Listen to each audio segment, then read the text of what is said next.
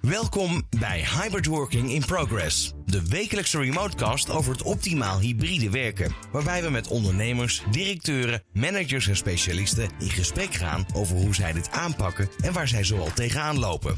We zoomen in op de nieuwe werkplek, verbinding houden, technieken, management tools, HR-vraagstukken, cybersecurity en nog veel meer. Elke keer weer een andere invalshoek en stof tot nadenken. Dit is Hybrid Working in Progress met Mike Stern.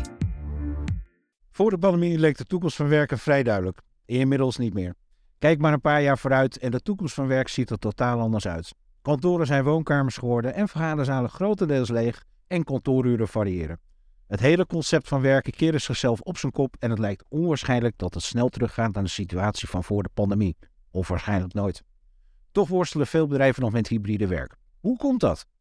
In de studio vandaag luitenant-kolonel Harold Keldermans, directie HR bij de Koninklijke Landmacht. Welkom Harold. Dankjewel. Kun jij wat meer vertellen over jouw functie binnen de Koninklijke Landmacht? Jazeker, dat kan ik. Ik ben ooit begonnen als operationeel cavaleriekenner, maar dat is al echt in de vorige eeuw, dus dat is echt al een tijdje geleden. En zo rond de eeuwwisseling dacht ik, wat ga ik later worden als ik echt groot ben? Overigens, toen was ik al 35. En toen heb ik besloten om de switch te maken, weliswaar gewoon met het uniform aan, richting HR van de Landmacht. Ik ben toen ook HR gaan studeren. Ik heb mijn HBO gehaald en ben zo eigenlijk het HR-vak ingerold bij de Landmacht. En dat doe ik inmiddels 22 jaar met heel veel plezier. Binnen HR alle functies gedaan die er maar te doen zijn. En sinds 2018 werk ik bij de directie HR. En dan hou ik me eigenlijk bezig met learning and development. Dus het ontwikkelen, het leren en ontwikkelen van de HR-collega's van de Landmacht. Dus daar richten wij ons op. En dat doen we op twee pijlers. Pijler 1 is kennis, kunde en vaardigheden. En de andere pijler is houding en gedrag. Om ervoor te zorgen dat onze HR-collega's, HR-professionals van de Landmacht, straks future-proof HR aankunnen, wat er ook van ze gevraagd wordt. Ah, super interessant. Jij bent ook specialist op het gebied van werkgeluk. Daar kom ik zo direct nog even op terug. Als je even kijkt naar de Landmacht, zeker vanuit jouw visie en het feit hoe dicht je er bovenop zit, hè, kan jij de luisteraars eens meegeven hoe het hele hybride werken zich bij jullie heeft ontwikkeld en hoe jullie de afgelopen 2 jaar zijn doorgekomen? Jazeker. Dat is zoals voor alle bedrijven ook voor ons lastig geweest. We hebben natuurlijk een groot verschil. Dat wij hebben operationele functies. Dat zijn echt de mannen van de vechteenheden. Die defensiebreed enorm veel uitdagingen hebben gehad met corona. Want ja, die trainen en die leiden op voor het EGI. Hè, dat als ze daadwerkelijk op missie gaan. Ja, en dat kun je niet op afstand doen. Dus daar hebben ze heel veel moeten zoeken. En dat is best heel lastig geweest. Komen we wel samen? Komen we niet samen? Zetten we dingen stil? Schuiven we zaken naar achteren? Zeker ook omdat in het begin natuurlijk niemand wist hoe lang het ging duren. Ging het überhaupt wel oplossen? Wat moesten we? En toen is wel duidelijk de keuze gemaakt dat voor de operationele eenheden die gewoon doorgewerkt hebben. Met alle risico's van die natuurlijk. Maar anderzijds voor de mensen die op staven werkten. En ik werk ook op staf, hè, de directie HR van de Landmacht. De kantoorfuncties. Ja, de kantoorfuncties. Daar was het eigenlijk vrij vlot nadat de lockdown begon. Begin 2020 kregen wij de opdracht om niet meer naar kantoor. Je gaat nu vanuit huiswerk. Gelukkig hadden we toen op dat moment al prima de optie om thuis in te kunnen loggen. Op ons interne computersysteem. Ja, dat is allemaal zwaar beveiligd. Dat is natuurlijk allemaal zwaar beveiligd. En zo is dat begonnen. En we hebben echt een aantal maanden thuis gewerkt. Nou, en toen kreeg je gedurende de pandemie natuurlijk een klein beetje weer geven, een klein beetje weer nemen. En wat je gewoon merkt is dat er toen hele goede regels kwamen. Er geld geïnvesteerd is voor de thuiswerkplekken. Dus mensen konden hun eigen thuiswerkplek inrichten. Er kwamen vergoedingen voor wifi, er kwamen dagvergoedingen, al dat soort dingen werd prima ingeregeld. Ik moet zeggen dat Defensie daar vrij adequaat in gehandeld heeft. Ja, en dat heeft er eigenlijk toe geleid dat zoals het nu is, en laat ik mezelf als voorbeeld nemen. Ja, ik werk 3 dagen per week in Utrecht of ben onderweg naar een locatie. defensielocatie en ik werk 2 dagen thuis. Nou lukt dat niet elke week. Soms heb ik ook wel eens 4 dagen op het werk. Maar dat heeft te maken dan weer met afspraken of dingen die ik misschien zelf inplan. Maar het streven voor mij is 3 versus 2. En dat zie je wel heel erg op de niet-operationele staven. Dat daar wel echt op die manier gewerkt wordt. Maar als je het hebt over operationele staven, dus operationele functies. Ja, dan zie je dat de mensen gewoon weer 5 dagen per week op de werkplek aan zijn. Dat is ook logisch. Hè? Als we kijken naar mensen bijvoorbeeld die in fabrieken werken of in de zorg of wat dan ook. Ja. Daar gaat die vliegen natuurlijk niet op. Kijk. Maar je kan wel stellen dat jullie die tendens die je eigenlijk over de hele linie ziet. Ik noem het maar even het 2-3 model. Hè, van zoveel dagen thuis en de ene keer is het 3 dagen thuis en de andere keer is het 2 dagen thuis. Dat bij jullie ook gewoon doorgevoerd is en standaard is geworden. Ja. Toch zie je dat heel veel bedrijven worstelen daar best nog wel mee. Hè? Met dat hele hybride werkproces, ook de techniek erachter. Ja. En heb jij enig idee hoe dat komt?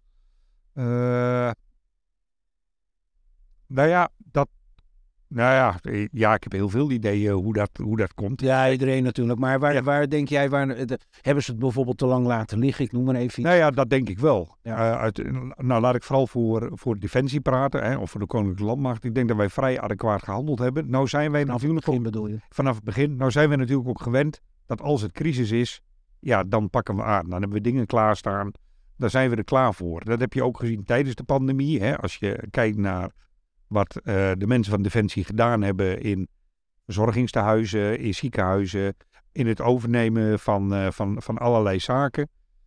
En dat geldt feitelijk ook voor het hybride werken, hè, voor het werk op afstand. Ja, daar hebben we vrij snel in gehandeld, vind ik zelf. Ja. En waarom of dat voor bedrijven moeilijk is, dat is lastig in te schatten. Ik denk dat sommige bedrijven misschien niet snel genoeg hebben gehandeld. Sommige bedrijven ook niet goed wisten. En hoe dan te handelen? Eigenlijk zie je dat ook, hè? Echt nog steeds de kat uit de boom kijken. Zeker. En er ook zeker nog bedrijven zijn waarvan nu de pandemie afgelopen is, mensen zeggen, ja, maar je bent toch gewoon weer 5 dagen per week op de werkplek. Hoezo thuiswerken? En dat is wel een aardig linkje, maar dan gaan we het straks nog hebben richting werkgeluk. Een van de pijlers van werkgeluk, autonomie, is een van de pijlers van werkgeluk. Ja, als je het over autonomie hebt en je mag zelf in overleg met je leidinggevende en daar goede afspraken over maken, dat je dus een aantal dagen thuis kunt werken en een aantal dagen op de werkplek bent, dan draagt dat ook enorm bij aan jouw eigen plezier, aan jouw eigen werkgeluk. Ja, ga ik meteen even doorpakken naar het werkgeluk. We hebben het er nu toch over, want dat is een van jouw specialiteiten. Kan je eens vertellen hoe dat want jij bent er al een geruime tijd mee bezig. Ja. Hoe is dat zo tot stand gekomen? Ja, ik was in 2019, toen wij ook heel veel naar buiten keken vanuit de directie HR waar ik toen werkte. Om te kijken, hoe doen andere bedrijven dat nu? Hoe zijn die bezig met HR? Hoe zijn die bezig met ontwikkelingen? In die periode bezocht ik veel symposia, seminars, noem het allemaal maar op. En zo kwam ik via in aanraking met een symposium en dat heet Happy People by the Business. Dat is van het Happiness Bureau. Ik heb daar overigens geen aandelen in, dat wil ik gelijk even bijzeggen. Dus geen schaamteloze reclame. Ja, maar dat is wel een paar keer noemen. Ja hoor, maar het is van het Happiness Bureau en die organiseren jaarlijks een groot symposium. Wat gaat over werkgeluk? En ik ging daar naartoe, wist niet goed wat ik kon verwachten. Maar het voelde als thuiskomen. En aan het einde van de dag, heel erg geïnspireerd door veel sprekers, met mooie verhalen, dacht ik, dit is eigenlijk wat ik al wel een tijdje doe. Maar ik heb er nooit een labeltje op kunnen hangen. En aan het eind van de dag kon ik er het labeltje happiness op hangen. Nou, happiness, werkgeluk, dat is uiteraard hetzelfde. Ik was helemaal geïnspireerd en ik kwam stuiteren van enthousiasme weer terug op de werkplek.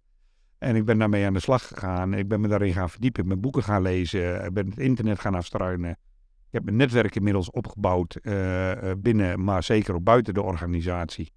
Ja, en dit is iets waar ik van op aanga. Even voor de luisteraar, hè? Want we hebben het natuurlijk nog niet aangeraakt. Hè? Ja. Wat zijn de highlights die je toen op die dag hebt meegekregen? Wat waren de punten dat je dacht van, dit is zo'n eye-opener? Ja, misschien niet een eye-opener, maar in ieder geval een bevestiging en er dan een labeltje op kunnen hangen. werkgeluk gaat heel veel over mensen met mensen. Dus heel erg over samenwerken. Het gevoel wat je hebt, samen aan werken, samen successen vieren.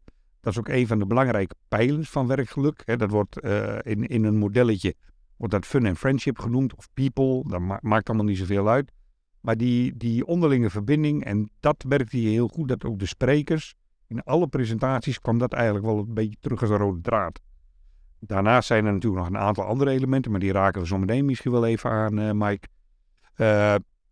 Maar de vrolijkheid spatte er ook van af. Dus het enthousiasme spatte er van af. Ja, en als je geïnspireerd wordt door een spreker of door sprekers, ja, dan neem je dat gevoel, krijg je ook mee. Dan worden er bij jou ook, zoals dat dan werkt met werkgeluk, dan worden er gelukshormonen aangemaakt. En we hebben er een aantal, kunnen we straks ook nog even over hebben. Ja, en dan kom je dus stuiterend van enthousiasme aan het einde van zo'n symposium. Gelukshormonen, die houden we even vast. Ja, komen we zo direct even. Ja, die is echt leuk. Als we nou naar de dagelijkse praktijk kijken, hè, de werkgeluk, er is natuurlijk heel veel aan de hand. Je ziet dat veel mensen niet lekker in hun vel zitten. Ja. Er is hoog ziekteverzuim, burn-outs, noem allemaal maar op. Verschuiving van heel veel mensen in functie. Ja. Er is nogal wat aan de hand. Hoe pas je werkgeluk toe? Kan je eens uitleggen, kan je dus plat slaan en zeggen van hoe jij vanuit management het werkgeluk implementeert in een organisatie? Ja, er zijn een aantal cruciale voorwaarden als je daadwerkelijk met werkgeluk aan de slag wil gaan. Daar zit misschien nog iets voor. Ik heb de stellige overtuiging inmiddels, ik ben er nu dus een 4 jaar mee bezig. Ik heb inmiddels de stellige overtuiging dat bedrijven die in de komende 10, 15, 20 jaar geen serieus item maken van werkgeluk. En of je het nou werkgeluk noemt, je noemt het happiness, je noemt het engagement, je noemt het oog voor de mens. Dat zit allemaal een beetje in dezelfde range. Ik vind het labeltje niet zo heel belangrijk, maar voor mij is het labeltje werkgeluk... het omvat in ieder geval alles. Je snapt direct waar het over gaat. Ja, ja.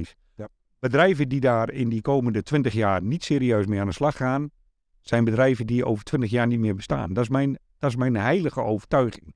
Dat heeft natuurlijk alles te maken met de war on talent, die buiten natuurlijk in de volle omvang woedt. En we weten dat, hè, we hebben meer functies dan dat we mensen hebben die het werk kunnen doen.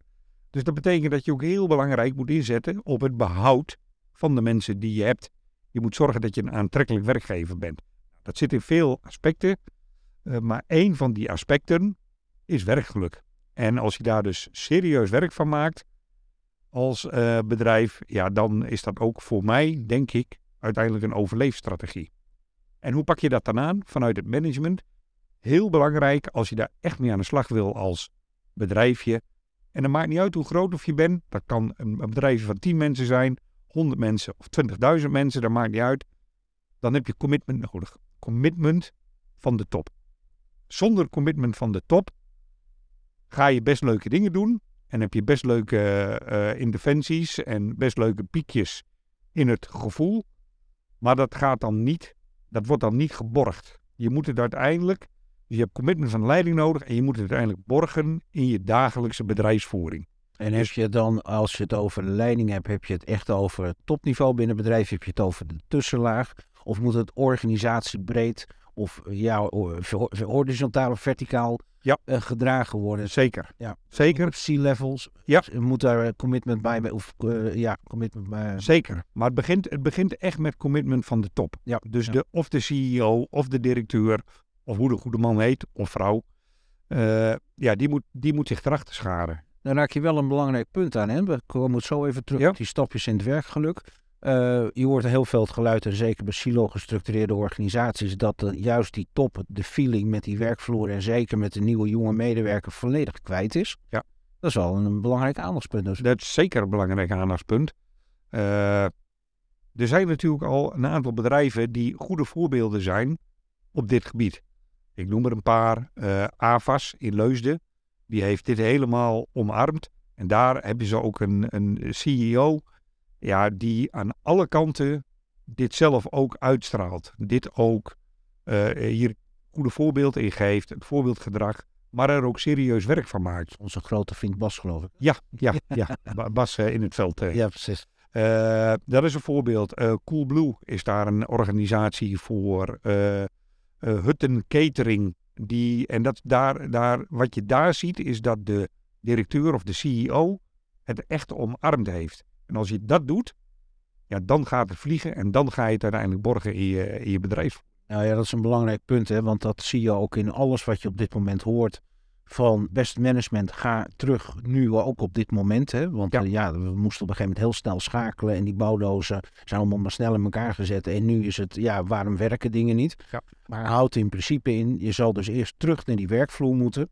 Daar moeten gaan kijken, jongens, wat leeft er nou eigenlijk? Waar staan jullie op dit moment? En hoe kunnen we met elkaar dit oplossen? Enorme belangrijke stap. Voordat we te veel uitweiden naar steeds andere dingen, wil ik heel even terug naar het werkgeluk toe, waar we het net over hadden. Want die CEO die moet dat ook dat begrijpen en omarmen. Ja. Omarmen. Kun je daar nog eens wat meer over vertellen hoe dat geïmplementeerd kan worden? Wat zijn de stappen daarin? Nou ja, je kunt afhankelijk van hoe groot je als bedrijf bent of als organisatie. Dan kun je natuurlijk een aantal stappen nemen. Ik zou altijd adviseren, als je een wat grotere organisatie bent, en ik ga er geen aantal op plakken, maar iedereen snapt waar ik het dan, tenminste ik hoop dat iedereen snapt waar ik het dan over heb, dan zou ik er een externe partij bij betrekken. Mensen die echt hun boterham hebben gemaakt van het implementeren van werkgeluk binnen de organisatie. Bij je wat kleiner bedrijf, ik zal er ook geen aantallen, maar goed, echt serieus wat kleiner, met minder werknemers, kun je er ook gewoon zelf mee aan de slag. Wat je zou kunnen doen, is een van de mensen waarvan jij weet dat hij of zij oog heeft voor de mens, dat hij daarop aangaat. Overigens zie je vaak dat werkgeluk een beetje belegd wordt bij HR in organisaties, wat dan ook weer niet zo heel erg raar is natuurlijk, want daar zitten vaak mensen die dat gevoel voor de menscomponent hebben. Maar stuur 1 of 2 van jouw mensen naar de opleiding werkgelukdeskundigen. Laat ze daar de opleiding volgen. Laat ze zorgen dat ze daar heel praktische tools aangereikt krijgen om het te implementeren binnen het bedrijf. En vervolgens ga je binnen je bedrijfsvoering het implementeren. Nou, voorbeelden daarvan zijn het invoeren van, ik noem dat altijd het goede gesprek. Dus ga eens gewoon in je gesprek met je medewerkers en niet over wat hadden we afgesproken, wat is er van terechtgekomen en wat spreken we af voor de komende periode. Dat zijn vaak de dat zijn de jaarlijkse gesprekken, et cetera. Maar ga eens met je mensen in gesprek. Wie ben je? Wat drijf je? Wat houdt je bezig? Waar wil je naartoe? Waar zit je kracht? Hoe kan ik je ontwikkelen? Wat zijn je energieslurpers? Wat zijn je energiegevers? Ga eens op een andere manier in verbinding met je mensen. En daar hoef je maar niks voor te doen. Kost overigens ook geen geld, hè. Maar er gaat wel een stukje mindset. Is daar wel voor benodigd. Dus je moet wel de mindset hebben om ook oprecht dat gesprek met je mensen te voeren. En dat kan vanaf CEO-level tot en met de laatste leidinggever naar beneden. Kun je dat gewoon niet regelen. Nou, dat is een element. En dan hoor je ook wat mensen willen. Wat ze nodig hebben. Waar ze ontwikkeld worden. Het tweede is de eerste stap dan, zeg maar. Dat echt in gesprek gaan met je mensen en horen en beluisteren wat ze graag willen. Daar ook invulling natuurlijk aan geven. Een tweede stap is dat je heel serieus werk maakt om binnen je bedrijf het zien, erkennen en waarderen van je medewerkers. Daar echt een serieuze business van maken. Dus niet alleen maar dat schouderklopje bij het koffieapparaat, maar er wat meer aan doen. En er zijn ook allerlei bedrijfjes die geven workshops in. Hoe waardeer je medewerkers? Hoe zie je ze? Hoe hoor je ze? Hoe herken je ze? Nou, al dat soort dingen. Dus dat zou een tweede stap kunnen zijn. Een derde stap is dat je... hoe gaan we hier met elkaar om? Ik zeg het goede gesprek, hè, dat is dan een leidinggevende met een medewerker. Maar ook, hoe gaan wij als collega's met elkaar om? Wat willen we hier? En daar komt, en dat is overigens wel een rode draad door werkgeluk heen, het gaat heel erg over mindset. Wat is de mindset die je mee wil nemen als jij ochtends je werkplek binnenstapt? Wat is dan de mindset die je hebt? Is dat de mindset dat je alle ellende van de afgelopen ochtend, de afgelopen nacht, de afgelopen avond, de ruzie met je partner of wat er dan ook gebeurd is, die neem je mee? En je staat bij het koffiezetapparaat en de eerste de beste collega die voorbij komt, die bijt je de kop eraf, zeg maar, omdat je niet lekker in je vel zit. Of besluit je voordat je naar binnen loopt, ik reset even mijn mindset en ik stap het bedrijf binnen en ik wil er het beste van maken. Ik wil het positieve zien in mensen en ik wil zien, horen, erkennen, waarderen. Nou, al die elementen die ik opgenoemd heb.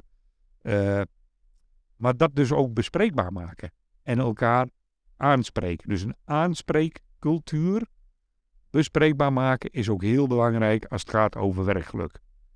Er zit overigens Ik moet trouwens even, sorry ik je onderbreek. Ja, ik moet, als je dit zegt, hè, een paar dingen die heel belangrijk zijn waar we zo even verder over kunnen hebben. Want ik denk als je dit zegt, dit vereist enerzijds betrokkenheid van mensen, maar het vereist discipline.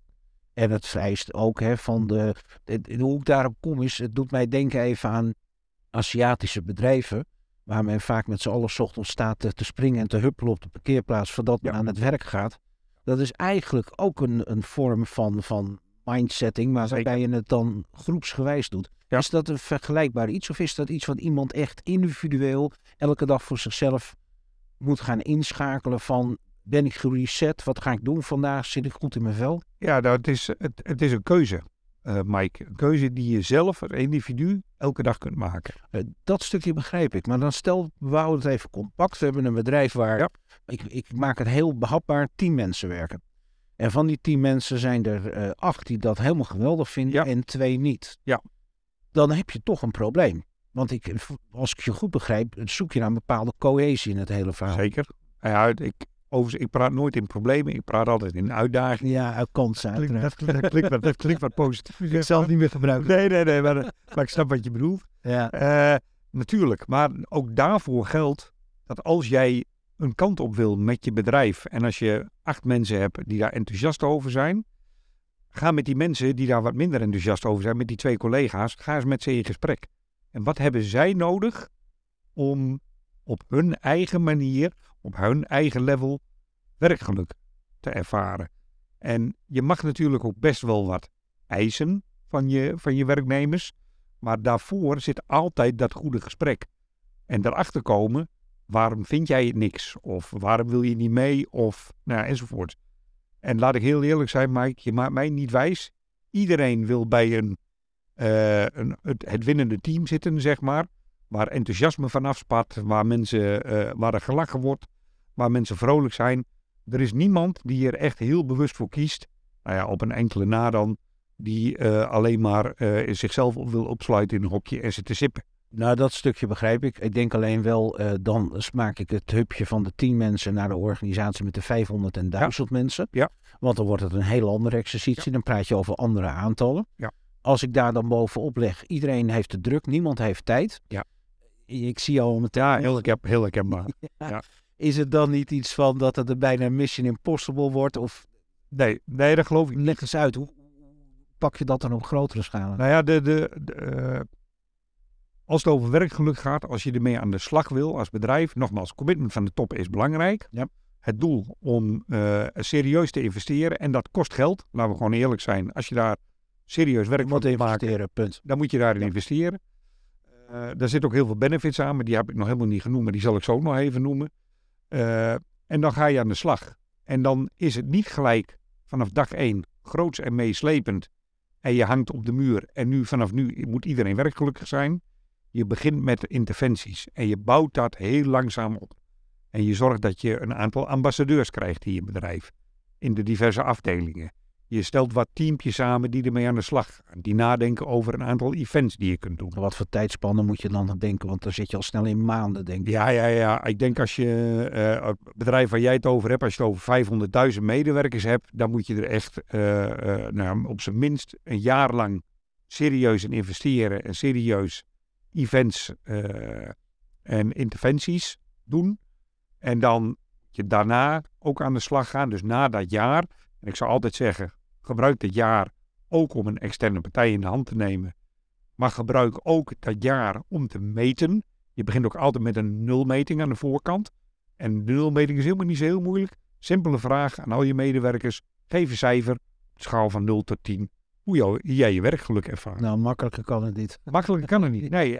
Maar goed, er zit meer aan metingen. Kijk, die zijn ook allemaal wetenschappelijk onderzocht. De Erasmus Universiteit, die heeft een eigen afdeling, dat heet E-Hero. Erasmus Happiness Economics Research Organization. En die doen elk jaar, hebben die allemaal tools om te meten hoe het staat met werkgeluk. In Nederland, maar die kunnen dat ook binnen bedrijven. Dus je moet meten. Meten is weten. Nou, een enorme inkopper, maar dat is wel zo. Dus je moet meten, interventies doen, maar je moet er... Het is wel de long haul. Ja. Dus het gaat niet... Het is niet, oh, ik doe nu 2 leuke events. Ik zet een schaal met fruit op tafel. Ik laat 2 clowns komen en we hebben werkgeluk. En je moet serieus investeren. En je moet ook laten zien, zeker als management, dat het jou... dat je er serieus mee aan de slag wil. Eigenlijk even dan teruggaand naar het waar we net gebleven waren in het hele proces. Commitment, meten, awareness creëren en dan? En dan serieus investeren en dan interventies gaan doen. Ik zal een voorbeeld noemen. Bedrijven beginnen vaak met een grote kick-off op een dag, waarin echt heel veel gezelligheid, heel veel vrolijkheid, heel veel verbinding ontstaat. Ook een stukje doel van waarom gaan we hiermee aan de slag? En vervolgens ga je allerlei zaken aflopen binnen je bedrijf. Je gaat allerlei randvoorwaarden creëren waardoor het werkgeluk omhoog kan. Je gaat het management training geven hoe het goede gesprek te voeren. Je gaat je mensen trainen hoe het goede gesprek te voeren. Je gaat investeren in het ontwikkelen van je mensen. Dus nog meer ontwikkelen of nog meer investeren in learning and development van je medewerkers. Je gaat kijken naar je beloningssysteem. Je gaat kijken naar je waarderingssysteem. Dus al die elementen pak je 1 voor 1 af. Dat hoeft niet allemaal op 1 dag. Dat doe je in de loop van het jaar. En zo begin je klein. Of zo begin je bescheiden. En zo bouw je dat langzaam uit. En misschien ook wel een aantal interventies die in jouw bedrijf niet resoneren. Niet aanslaan. Dat kan. Maar als je het niet probeert, weet je het niet. Dus ga het gewoon proberen. En als het aanslaat, dan ga je het omarmen. En dan ga je het ook proberen uit te breiden. Olievlekken geven maar een naam aan binnen een bedrijf. En dan ga je het langzaam groot maken. En als je zegt groter maken, waar werk je naartoe? Nou ja, je zou bijvoorbeeld kunnen beginnen als je zegt... ik vind het best lastig. Hè? Ik heb een groot bedrijf, ik vind het best lastig. Waarom begin je niet met een pilot bij een van de afdelingen? Of een van de teams. En zeg je, jongens, we gaan nu met jullie de komende maanden gaan we eens aan de slag. En we zetten een routemap uit. Dan willen we dit halen, dit doel willen we halen, dit doel willen we behalen, dit doel willen we behalen. En we gaan eens even kijken. Dan kun je ook weer met meten kun je dat doen. Wat is het effect van de interventies? En ja, wat je ziet als je dat doet, dan gaat er ook zo'n buzz, zo'n vibe ontstaan in zo'n bedrijf. En daar zie je zo'n afdeling en daar gebeuren allemaal coole en leuke dingen, waar je ook enthousiast van wordt. En het misverstand is vaak dat mensen denken dat je de hele dag met een clownsneus en je flapschoenen moet lopen. Dat is niet waar werkgeluk over gaat. Wel een element, maar dat is niet waar werkgeluk over gaat. Hè? Of de voetbaltafel in de kantine. Het zit hem in zoveel dingen meer. Vooral het zien, horen, erkennen, waarderen, ontwikkelen van je mensen.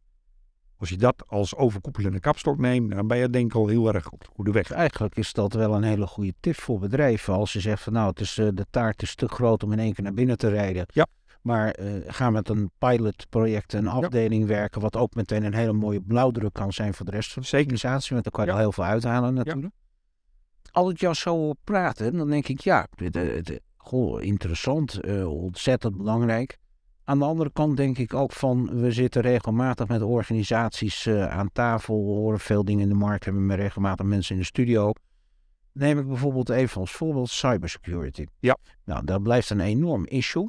Iedereen vindt het ontzettend belangrijk, ja. Maar zodra het uit het agendapunt verdwenen is, dan gaat het onderop de stapel, je ziet het niet, het is er niet en we gaan gewoon weer door. Het wordt gewoon niet opgepakt. Dan kom ik meteen natuurlijk met de kritische vraag van wat zou dan een reden zijn als men daar het belang niet van onderkent, om het maar zo te zeggen. Ja. Wat moet er dan gebeuren om bewustzijn te creëren van een mens is het grootste goed wat je dan eigenlijk hebt? Zeker. Dat men op een gegeven moment denkt van potverdikke, maar ik heb nog eens even goed naar die podcast met die Harold Keldermans zitten te luisteren. Een interessant verhaal, daar gaan we wat mee doen. Ja. Ik zie het in deze perfect storm en red race waar we in zitten niet. Ik zie je al lachen, je voelt hem aankomen.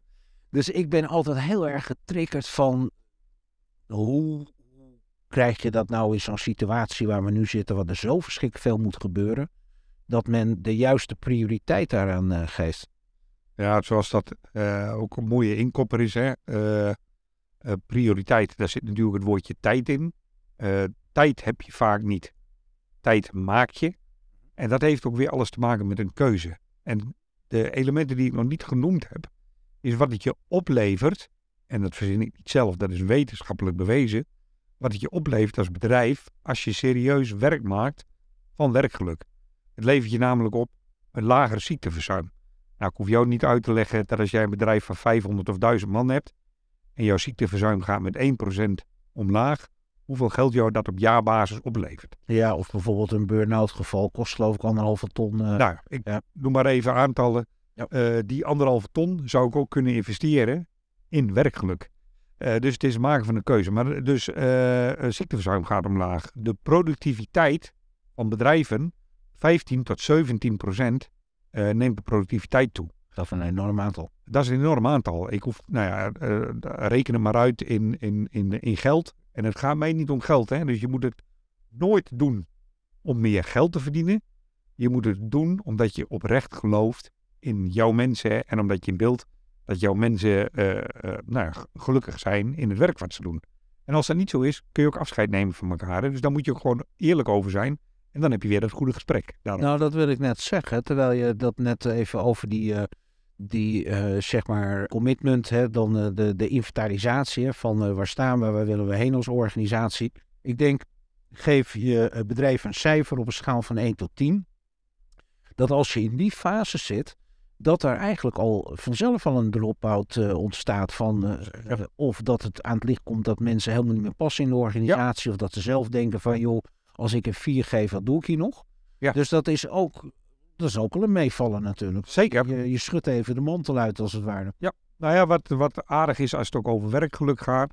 En dat is ook wat ik ook vaak vertel als ik binnen de organisatie, maar ook buiten de organisatie hier presentaties overgeef over werkgeluk. Het is een individuele verantwoordelijkheid. Jij kunt als individuele werknemer nooit het bedrijf verantwoordelijk houden voor jouw werkgeluk. Jouw werkgeluk is jouw individuele verantwoordelijkheid.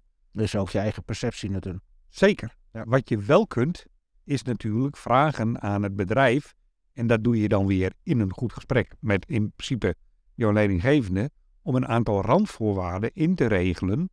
Waardoor jij misschien meer kunt werken aan je eigen werkgeluk. Maar als jij erachter komt dat je echt niet op je plek zit. Om welke reden dan ook. Dan moet je daar goed over in gesprek gaan. En dan nemen we op een hele goede manier afscheid van elkaar. Ja. En dan ga je het bedrijf verlaten. Maar dat begint wel bij een open en eerlijk gesprek. En laten we nog even teruggaan trouwens waar we net waren. Want dat triggeren we heel erg.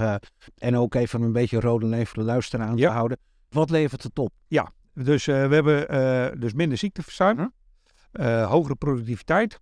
Ja. Langer behoud van medewerkers. Ook. Dus medewerkers blijven langer bij het bedrijf. Hè. Als ik bijvoorbeeld naar Defensie kijken, om dat maar even als eikpunt te nemen. We hebben heel veel vacatures. We hebben duizenden vacatures bij Defensie. Dus wij willen heel graag de mensen binnenhouden die al bij ons werken en al de kennis en de ervaring hebben. Dat kan onder andere, niet alleen, hè, maar dat kan onder andere door serieus te investeren in werkgeluk. Dus behoud is er een. Hoger vorm van innovatievermogen. Dus je innovatievermogen als bedrijf neemt toe. En dat zijn zomaar even een paar winstpakkers die je uiteindelijk aan het einde van de rit bij kunt schrijven op het konto van je bedrijf. Als je hier serieus mee aan de slag gaat, als je het niet laat bij een eenmalige actie, investering in Defensie, maar het uiteindelijk borgen in je bedrijfsvoering. He, dus niet een heel jaar lang allerlei leuke events en er heel serieus investeren en na dat jaar heb je het niet geborgd in je bedrijfsvoering. Ja, dan plonst het.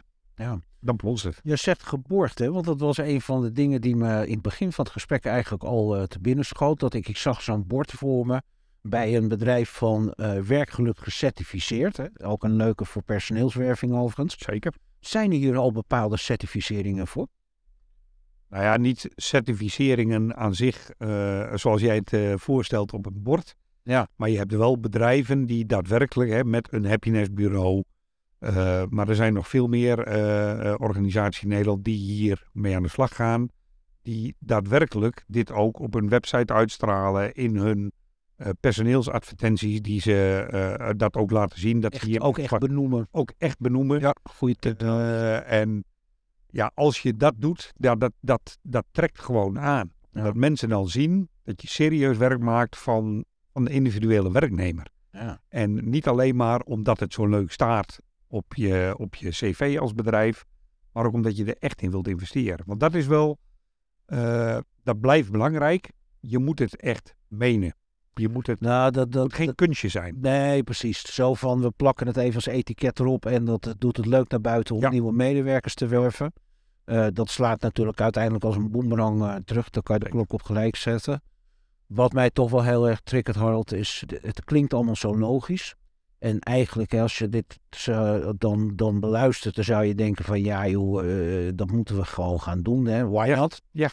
Aan de andere kant denk ik wel, als ik dan bijvoorbeeld, ik pak even een van de laatste summits terug. Daar zat een bankier, Han Mesters van de ABN Amro Bank aan tafel. Die zei op een gegeven moment, ja joh, bij ons is het bestuur de feeling met de onderlaag van de organisatie, die nieuwe medewerkers, die jonge medewerkers, volledig kwijt. Ja. Dan denk ik, nou, dan hebben we nog een hele harde noot te kraken. Serieuze uitdaging. Ja, maar ja, er zijn natuurlijk heel veel organisaties. Daar zit natuurlijk een gevestigd bestuur, ook al meestal op leeftijd. Die hebben al heel veel moeite vaak om al die processen, want er is natuurlijk zoveel gebeurd. Zeker. En dat zijn natuurlijk super intelligente mensen, maar ja, het vat kan ook een keer vol zijn. Ja. Dan moet je prioriteiten gaan stellen. En dan denk ik, pareer maar als ik iets heel stom zeg, maar dan denk ik echt van ja, dat als ze dat horen, dat ze even glimlachen, denken ja joh, prima, maar ik heb wel hele andere dingen aan mijn hoofd op dit moment. Omdat al die pluspunten die jij net noemde, dat je zegt van ja, is gevonden geld, hè, want je kan op twee manieren geld verdienen. Ja. Alleen zo denkt men vaak niet. Dat is het voorbeeld wat met cybersecurity ook gaf. En aan de andere kant denk je van ja, we hebben allemaal zoveel regeltjes en dingen waar we aan willen voldoen. Ja. Maar er ligt te veel op ons bordje. En dat triggert mij heel erg van wat zou er nou moeten gebeuren dat ook op die niveaus en met name het management wat er een klap op moet geven, dat men denkt van ja jongens, dit moeten we gewoon alle minuut gaan implementeren. Ja, dat klinkt heel, heel simpel als ik het zo zeg, maar het is gewoon een keuze maken. Ja. Een keuze maken, wil ik hier als organisatie, als bedrijf, wil ik hierin investeren? Hoe belangrijk vind ik eigenlijk mijn mensen? En er zijn een aantal mensen die dat ook benoemen. Hè? Bijvoorbeeld Richard Branson, nou wie kent hem niet, die ook gewoon zegt, ja als ik vooral investeer in mijn mensen, dan investeer ik ook zeg maar indirect in mijn klanten. Ja. Want als het met mijn mensen goed gaat, dan straalt dat uit, dan gaan ze op een bepaalde manier met de klanten om en dan heeft dat ook een bepaald effect. Wat je natuurlijk... Een heel mooi voorbeeld, hè? Want Virgin is natuurlijk niet de eerste beste. Dus, ja. En wat je ziet is dat heel veel bedrijven nog steeds de keuze maken om primair te investeren in klant- en aandeelhouders. Ik zeg niet dat dat niet belangrijk is, maar als je investeert in je mensen en al die effecten die ik net opgenoemd heb, dat is return on investment, maar je moet wel beginnen. En het resultaat is ook niet gelijk morgen zichtbaar. Dus het is wel een beetje de lange adem. En dan heb ik het niet over 5 of 10 jaar. Maar als jij een jaar serieus hierin investeert en dingen opneemt in je, bijvoorbeeld je employee journey, en je employee experience, waarin het gaat over preboarding, onboarding, crossboarding of ontwikkelen van je medewerkers en offboarding. Als je in het hele proces, daar zit bijvoorbeeld dat goede gesprek in, geborgd. Hoe beoordeel ik, hoe waardeer ik mijn medewerkers? Dat zit daarin. Hoe ontwikkel ik ze? Als je dat helemaal vastlegt, dus die hele employee experience, dan borg je het ook in je bedrijfsvoering. Ja, dan gaat het effect hebben, Mike. En waarom doen mensen het dan niet? Ja, it's a riddle. Ja, dan speel ik even als advocaat van de duivel. Dan denk ik op een gegeven moment, ziet iemand luisteren, denk ik, ja, het is leuk, luitenant-kolonel Keldermans, wat hij er allemaal vertelt. Maar u heeft geen winst te behalen, u heeft niet met aandeelhouders te maken, schiet hem eens terug, want ik hoor ze al denken. Ja, de mens is het belangrijkste element in alle organisaties. Ja, maar dat begrijp ik. Ik probeer dan even de krijgsmacht af te zetten tegen een commercieel bedrijf, zeg maar. Ja. Als ik dat dan zeg, hoe zou je daarop reageren? Dus dat zij zeggen, ja, maar we hebben aandeelhouders, die willen winst zien. En we zitten met investeringsmaatschappijen, we kunnen personeel krijgen en geen grondstoffen. Ga maar door. Ja. Daar heeft u als krijgsmacht niks mee te maken. Helemaal waar. Maar bij ons is de mens, en zeker bij de landmacht, is het allerbelangrijkste. Ja. Het gaat bij ons om mensen. En als je dus investeert in mensen, en werkgeluk gaat over het investeren in mensen, dan betaalt zich dat uit. En in al die elementen die ik net genoemd heb, betaalt zich dat uit. En dan heb je ook bestaansrecht als organisatie, omdat je dan ook beter gevuld bent, of beter gevuld raakt. Mensen graag bij jou willen blijven. Je bent een goed werkgever. En dan gaat het helemaal niet over... Natuurlijk, wij behalen geen winst. Dus we zijn een overheidsorganisatie. Maar dat is ook helemaal niet relevant. Maar je moet wel willen investeren in je mensen. En dat kan op heel veel manieren. Werkgeluk is er daar één van. En geeft daar ook mooie tools of handvatten, net hoe je het wil noemen, om daarin te investeren. Maar je moet het willen. Dat is denk ik heel erg het willen en het nut ervan inzien. Zeker. Bij commitment of management, dat is duidelijk. Dat is ook, dat moet er zijn, anders werkt het gewoon niet. Ja, maar ik heb ook een tegenvraag aan jou, Mike. Ja. Laten we elkaar een beetje proberen uit te dagen in deze. Waarom, als ik bij een bedrijf werk en ik heb een R&D-afdeling, Research and Development, en ik bedenk een proces waardoor, de lopende band zorgt dat ik 10% minder productieverlies heb. Ik noem even een voorbeeld. 10% geïmplementeerd. 10% minder productieverlies, maal x euro is zoveel minder, kost mijn geld aan het eind. Dan staat... Iedereen staat te klappen, iedereen staat te juichen en iedereen roept van... Ja, waarom hebben we dat gisteren al niet ingevoerd? Nou, leg mij dan eens uit dat als je al deze elementen weet dat het wat oplevert... waarom zou je daar dan niet in investeren? En by the way, niet vanuit een economisch perspectief... maar vanuit het perspectief dat het om mensen gaat. En dat je wilt investeren in je mensen en dat je je mensen aan jou als organisatie wilt binden. Ik heb, als je de vraag mij zo stelt...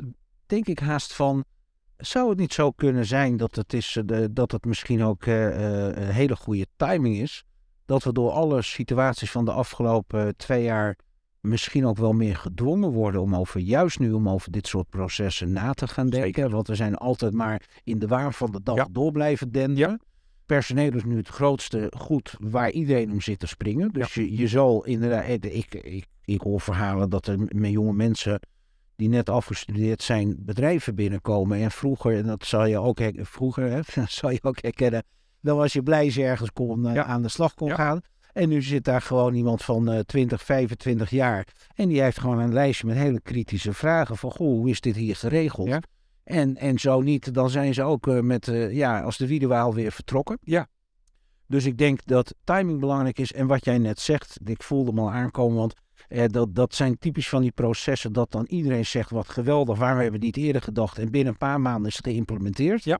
Dus ik vind de vergelijking ontzettend mooi, wat mij eigenlijk weer steeds weer terugbrengt naar het punt, als je kijkt van, er moet gewoon awareness zijn en commitment. Daar begint het allereerst. Als dat er niet is, stopt alles. Dus dat is ook meteen waar de pijlen op gericht moeten zijn. Zeker. En eigenlijk als je dan naar de implementatie kijkt, dan zeg je van ga ze inventariseren. Dus ook terug eerst weer naar die werknemer toe. Dat hoor je eigenlijk overal op dit moment. Kijk, want dat zou denk ik wel een hele gave tip zijn voor bedrijven.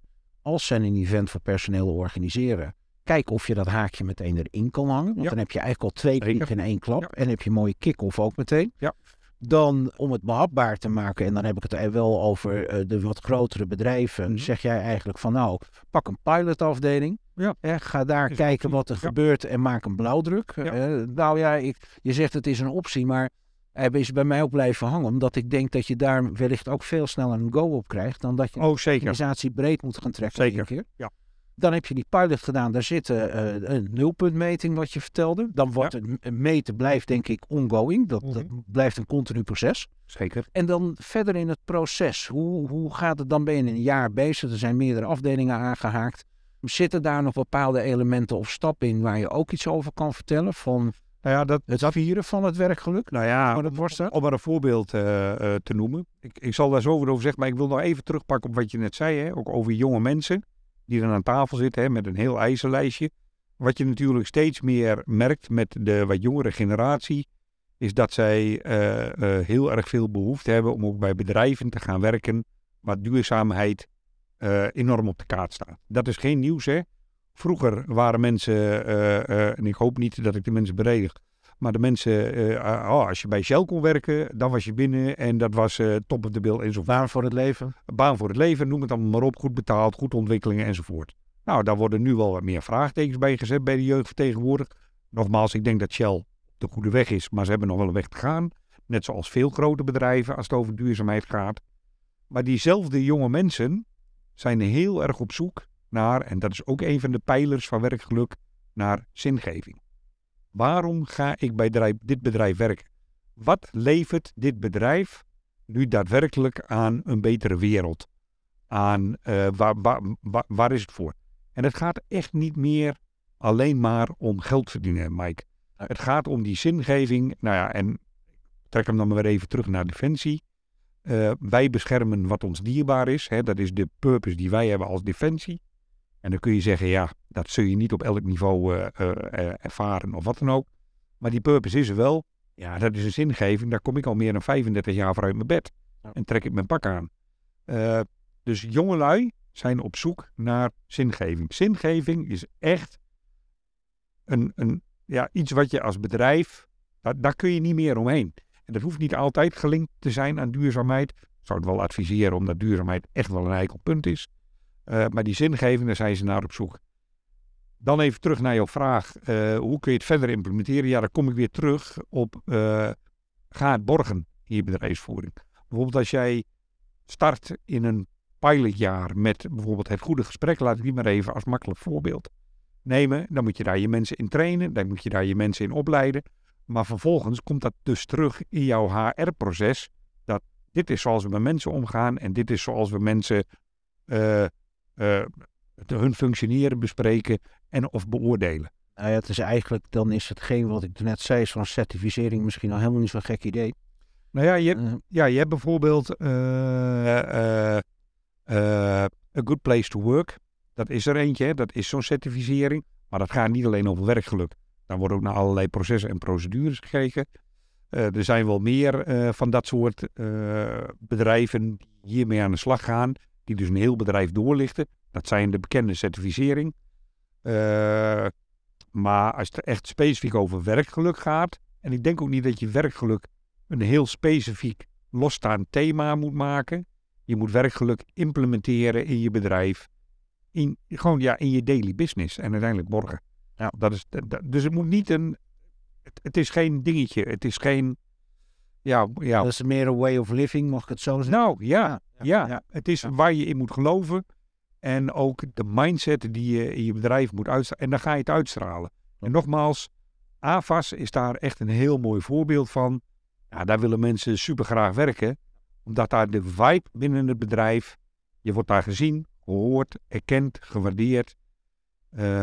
Fantastisch voorbeeld. Maar hebben we nog tijd, hè Mike? Mag ik dat nog even aangeven? Bij AFAS...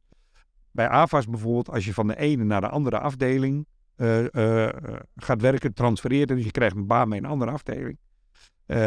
Dan word je op je oude afdeling, door je oude collega's, word je volledig in huishoudfolie ingepakt. Dan ben je een pakketje, dan word je door de oude collega's naar de nieuwe afdeling gebracht. Daar word je neergelegd en dan mogen de nieuwe collega's jou uitpakken. Want je bent een cadeautje dat je daar gaat werken. En dan kan iedereen zeggen, en ik hoor het mensen al denken, hè, die ook hier naar luisteren, dat zijn allemaal trucjes.